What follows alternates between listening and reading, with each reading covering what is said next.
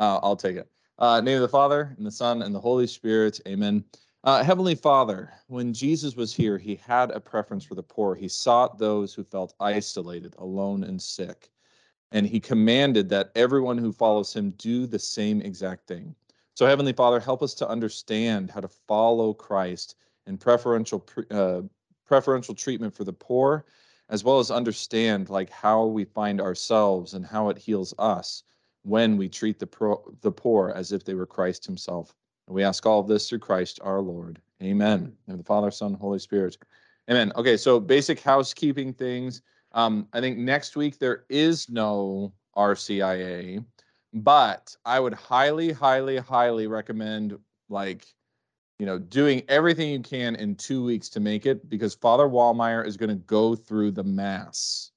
He is going to do a teaching mass, meaning he will stand there and like, let's just take one of the parts. Uh, um, he's going to take like the bread, and sometimes you see that host being split by the priest, and it's like, what's that priest doing up there? he will stop at that point and say like this is what is going on when the priest does this so it's a teaching mass so in two weeks again no next week but in two weeks father Wallmeyer will go through a, a mass called a teaching mass so highly recommend it tell everyone tell other catholics tell non-catholics tell people who are like you know anti-catholic to be there like because it is just so beautiful to see like the actual unpacking of you know, what am I doing right now? Or what is the priest doing right now? He's adding a lot of wine and just a little water. What's that about? Uh, at the end, what is all this like purifying stuff that they're doing? So make it two weeks, like just cancel everything else um, because it is so vital to just get a step by step instruction of what is happening at the Mass. Um, so that is my recommendation to come in two weeks with Father Wallmeyer's step-by-step teaching mass. Um, and if you're one who likes to dig a little bit deeper, um, there's lots of studies about why the mass looks like it does. Uh, it has so many roots in the Jewish faith origin because Jesus was a Jew, and so he at the at the last supper, his first mass, the Last Supper, he changed everything. You're supposed to, there's like four different chalices, and the fourth one is supposed to represent something. And he changed everything. All of a sudden, he he went off the script of what he should and said, This is my blood. And everyone was like, What are you doing? You said this is my body earlier. Now you're saying this is my blood. So the mass itself is there's it's so rich and so deep but what happens is, especially as cradle Catholics, we walk in and it's like, well, I know what's happening. The priest does this and this and this, but we don't know why. And so, yeah, two weeks definitely make that one. Okay, great. Help. What was the other thing? The scrutinies. Okay. So during the, isn't it the three weeks before Palm Sunday? Got it. So the third, fourth, and fifth Sundays of Lent, which are coming up this Sunday, what we do is there are specific readings for that. Um, I'm not going to get into this is year A, so they're all the same. But um, every year, the ch- the church has specific readings that it reads for people who are interested in the faith or joining the faith, and they're called the scrutinies. And that usually has a negative connotation, right? Like you know, someone scrutinize you, like they're picking you apart. But the scrutinies just mean like a closer attention to detail and they are they include my favorite thing. so the gospels from the this week the next and the next so the next three weeks are going to be the scrutinies they'll be can you kind of see this through the junk um john 4 9 and 11 maybe you can kind of see that who knows okay um, also being Catholic, you have to have the jankiest stuff that you just like, why don't they replace this yet? There's no money. Okay. Um, so you just get used to stuff like this. Anyway, um, so the scrutinies are the woman at the well, the man born blind that Jesus heals, and raising Lazarus from the dead. Each of these really unpack what's going like the Christian faith, um, what it truly means. Here, to give you a sneak preview, um, we are going to ask that those joining the faith and maybe everyone, uh, well, come to the 9:30 mass. The 9:30 mass will always have the the scrutinies every year, um, but these are the ones where um, we kind of join together, and those joining the faith really listen to these in a new way. What happens is the woman at the well um, has a progression of conversion. Uh, they're all about conversion, but the woman at the well was an outsider. Um, without getting too much into it, um, first of all, she's coming to the well at noon, which shows that she's an outcast. Because when do you need water during the day? You need it right away, right?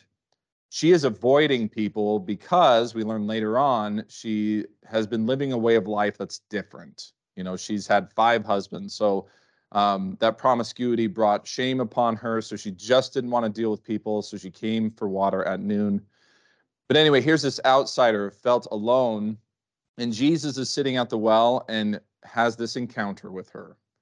And we see this progression of I'm an outsider to all of a sudden by the end of talking with him she's proclaiming that Jesus is the Christ and everyone should she she changes from the outsider to the missionary saying everyone come to Jesus. So John 4 one of my favorites. John 9 the man born blind um here it is Jesus does something for this person and everyone hates him for it essentially like i heard he he healed you on the sabbath like that's not allowed and and he's like look i'm i'm don't know what to tell you he just this man named jesus healed me and everyone's accusing him and going after him and he just had an experience with jesus and he feels like it changed his life and no one else understands and so it's a deepening progression of I change my life even if other people don't understand because I've had a contact encounter with Jesus. And lastly, Jesus raises his friend Lazarus from the dead. Jesus has three like friends who are two sisters and a brother. The brother dies and and he weeps. Like that's the shortest pair the shortest sentence in the Bible is he wept. Because it's it's just so powerful to see like Jesus loves us so much that he even wept for his friend. So here is the deepest of conversions, um, you know, with his a friendship and then a raising from the dead um, story. So those are kind of the scrutinies in a nutshell. Um, look them up online as well because I know sometimes I I talk and it's like he said a lot in that little bit of time, and it might not have been coherent because I didn't prepare it exactly, but um, that's what we do here at church is the last three weeks before Easter, we go through the scrutinies. So John 4, 9, and 11. Yeah. Yeah. So, and for those of you online, um, there is uh, you are invited to the 9:30 reserve seating, but there's no standing, there's no anything. You just get like uh, best seats in the house um, to to experience this. Uh, what else did you say that was very cool and important? Um, Everything you say is cool and important. Sorry. Uh, yeah. Um, but yeah, so everyone's invited to the 9:30 um, with those uh, reserve seats. But again, it's just absorbing in a, in a preferential spot. Okay. Great. Was there anything else, Mark? Housekeeping wise? Sure. You do, yeah. We could do that next week. Oh well, next week there is no, but and then the two weeks is that. So what I would do is start thinking about. We have this tradition within the church that when you are confirmed in the faith, confirmation was the sacrament where the Holy Spirit fell down on people. And so that's when they recognized that they are fully in the faith. What had happened was the apostles would lay hands on people and they would do things. Some would speak in tongues, uh, some would be healed. So these miracles would happen when the apostles, after Jesus died and resurrected, when the apostles would lay their hands on people to confirm them. The Holy Spirit would, you know, something like even come down on them like at Pentecost. And what happened was in in scripture we have some priests who tried it and it didn't it didn't do anything. But then when the apostle went, uh, apostle was essentially the bishop. When the bishop went, then it did happen. And so uh, St. Paul talks about, and then we laid hands on them, and the Holy Spirit did descend upon them. Um, so in confirmation, we have a tradition of picking a saint throughout the church history to kind of be our our connection, our sponsor, our person in heaven who is our go-to person, who I feel like I connect with that person the most. Picking a confirmation saint is something just maybe look up saints of the Catholic Church. Um, you know, or if there's something important in your life, say you are, um, well, this is morbid, but I, am fine with it. Um, so say you're into archery and you're like patron saint of archery, and it's oh Saint Sebastian. Oh, he was shot with a bunch of arrows for being Christian. Um, so, um, but like you can pick like a patronage like that, or you can kind of pick personality.